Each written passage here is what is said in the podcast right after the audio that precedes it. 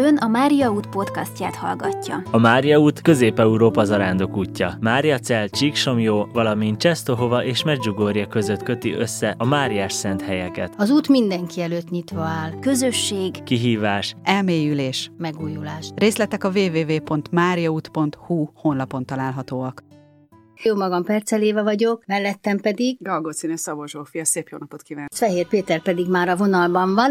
Áve Mária, kedves zarándok testvérek, örülök, hogy hallgathatlak benneteket. Annyira örülünk, hogy sokszor tudunk téged megszólaltatni, mert hogy nagyon sok mindenben részt veszel, vagy mint Mária utas önkéntes, vagy mint zarándok. Most ugye alapvetően Pálos 70 túra, zarándoklat, kirándulás, teljesítmény túra. Na te, mint régi Pálos 70-es résztvevő, segíts minket eligazítani. Mi is ez a Pálos 70 túra? Egy picit kiegészíteném ezt a dolgot. Pálos 70-esként én gyakorlatilag harmadik alkalommal veszek részt ezen a rendezvényen, és nevezhetjük túrának is, zarándok élménynek is, bárminek is, viszont azt annak idején én is kaptam meghívást, felhívást, hogy vegyek részt az önkéntes munkákban. Valamiért a meghívást, vagy, a, vagy az elindulást én három éve kaptam meg, és akkor az volt egy olyan élethelyzetem, hogy azt gondoltam, hogy, hogy úgy éreztem, hogy mint gyakorló zarándok, egy kis pihenésként szeretnék zarándokként részt venni egy ilyen eseményen, tehát nem zarándok vezetőként, szervezőként, hanem mint résztvevő. És azért volt számomra egy hatalmas nagy élmény, mert túl azon, hogy a lelkiség alapjaiban nagy szeretettel és hálával tudtam felismerni az azonosságokat, mégis tudtam nagyon sok olyan dolgot magamra venni, vagy átvenni, amire azt tudom mondani, hogy most már mint szervezők veszünk részt, ugye tavaly, tavaly előtt is, és ez azért volt jó példa, mert ez egy, ez egy azért volt jó példa számomra, mert hogyan tudunk találni, megtalálni azokat a testvérénket az úton máshol lévőket, megszólítani, akik akik szeretnének mondjuk csatlakozni ebben, hogy hogyan tudjuk őket behívni, felismertetni velük azt, hogy, hogy ez egy csodálatos dolog, amikor a teremtett világban kint vagyunk a természetben. Úgyhogy túra is, ugye, bocsánat, őrült 76 kilométerre már nem vagyok alkalmas, hogy nem szándékoznék, még akkor is a fizikailag lehetséges, de, de így vezetetten egy zarándoklaton részt venni nagyon tehát fantasztikus dolog a szakaszokat figyelembe véve, különösen azokat a, azokon a, a helyeken találkozni ismerősökkel, akik önkéntesként az ellenőrző pontokon, vagy akár a, vagy akár a frissítő pontokon segítenek minket. Ugye van, aki itt segít,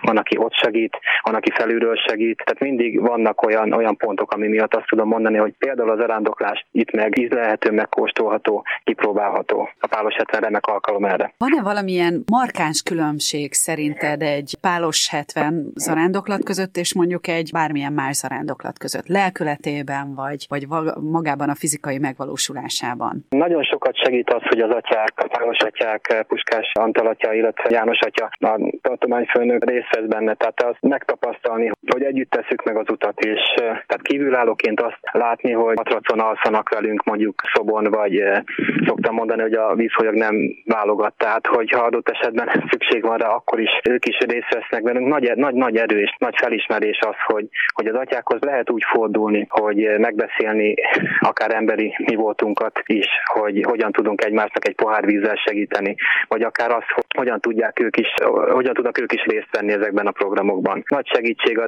ránk dálkozás, tehát amikor hajnalban elindulunk a Szikla templomról, akkor ébredezik a város, és amikor átmegyünk a, a vérmezőn, akkor már, már a nagy nyüzsgésben látjuk azt, hogy mi az, a, mi az a pillantás, hogy mi ki tudtunk szakadni ebből a kétköznapi rohanásból. Az arandoklásnak ez a lényege. Tehát egy-egy alkalmat megragadni, megtalálni, kiszállni egy kicsit a taposó maromból. Erre ad alkalmat ez a lehetőség. Azt azért szeretném elmondani a hallgatóknak, hogy a Péter azért mindig nagyon komoly fizikai terhet szokott magára vállalni az arándoklat során, mert tavaly is rögtön fölkapta a legelső hangszórós hátizsákot, ami azért nem egy könnyű szerzet, és ő cipelte gyakorlatilag végig ezt a hangosítást, hogy minden zarándok élvezhesse Puskás Antalatjának az elmélkedéseit és éneklését. Úgyhogy százszor és milliószor csak köszönni tudjuk az arándokok nevében, hogy te is hozzájárulsz ehhez. Ha ön is szeretné a zarándoklás ügyét szolgálni önkéntes szolgálatával vagy adományával, támogassa a Mária utat. Részletek honlapunkon.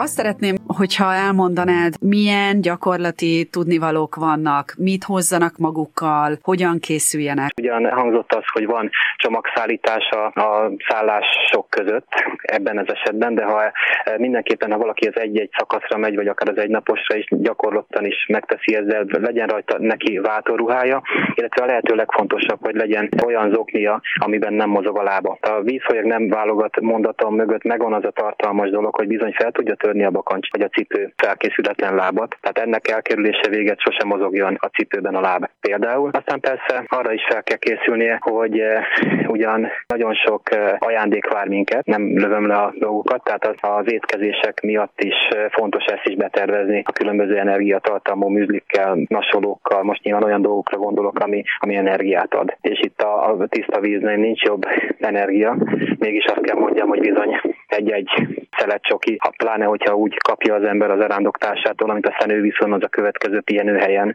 az, az legalább olyan sokat ad. Tehát én ezt tudom mondani, nyilván a réteges ruházat megint legalább ilyen fontos. Én nekem volna egy kérdésem, mert ugye említetted, hogy ez már nem az első alkalom. De ha így visszaemlék, visszaemlékszel, akkor miben különböznek a különböző zarándoklatok? Tehát van, megvan az zarándoklatnak a tematikája. Ugye ebben az évben legyen, legyen nekem a te igét szerint, ez tematika. Most nem pont erre gondolok, Péter, hanem a felkészülésben, amikor nem, és nem a műzli szeretre, az oknira, tehát nem a gyakorlati részre gondolok, a lelki dolgok. Hogy készített föl magad egy-egy ilyen túrára, zarándoklatra? El szoktam mondani zarándoklatok kezdetekor, hogy azt kapsz, amit vársz. Ahogyan elindul az ember, azt kapja meg az zarándoklaton. Ha azt látja, hogy azt várja az ember, hogy, hogy olyan emberekkel találkozik, akikkel lelkiségben együtt tud gondolkodni, még csak egy szuszanás elég, akkor ezt az ajándékot meg fogja kapni. Ha arra készül, hogy mondjuk két tábla csokit rak be, így azzal a szándékkal, hogy az egyik a csúcs csoki valahol fönt, amikor már nagyon kipihent és kell az energia neki, a másikat pedig odaadja annak, akinek nincs. Ha így készül, akkor ugyanezt a, ezt a lelkiséget, ajándékot megkapja az arándoktásoktól is. Ugyanúgy meg lehet kapni azt a nem,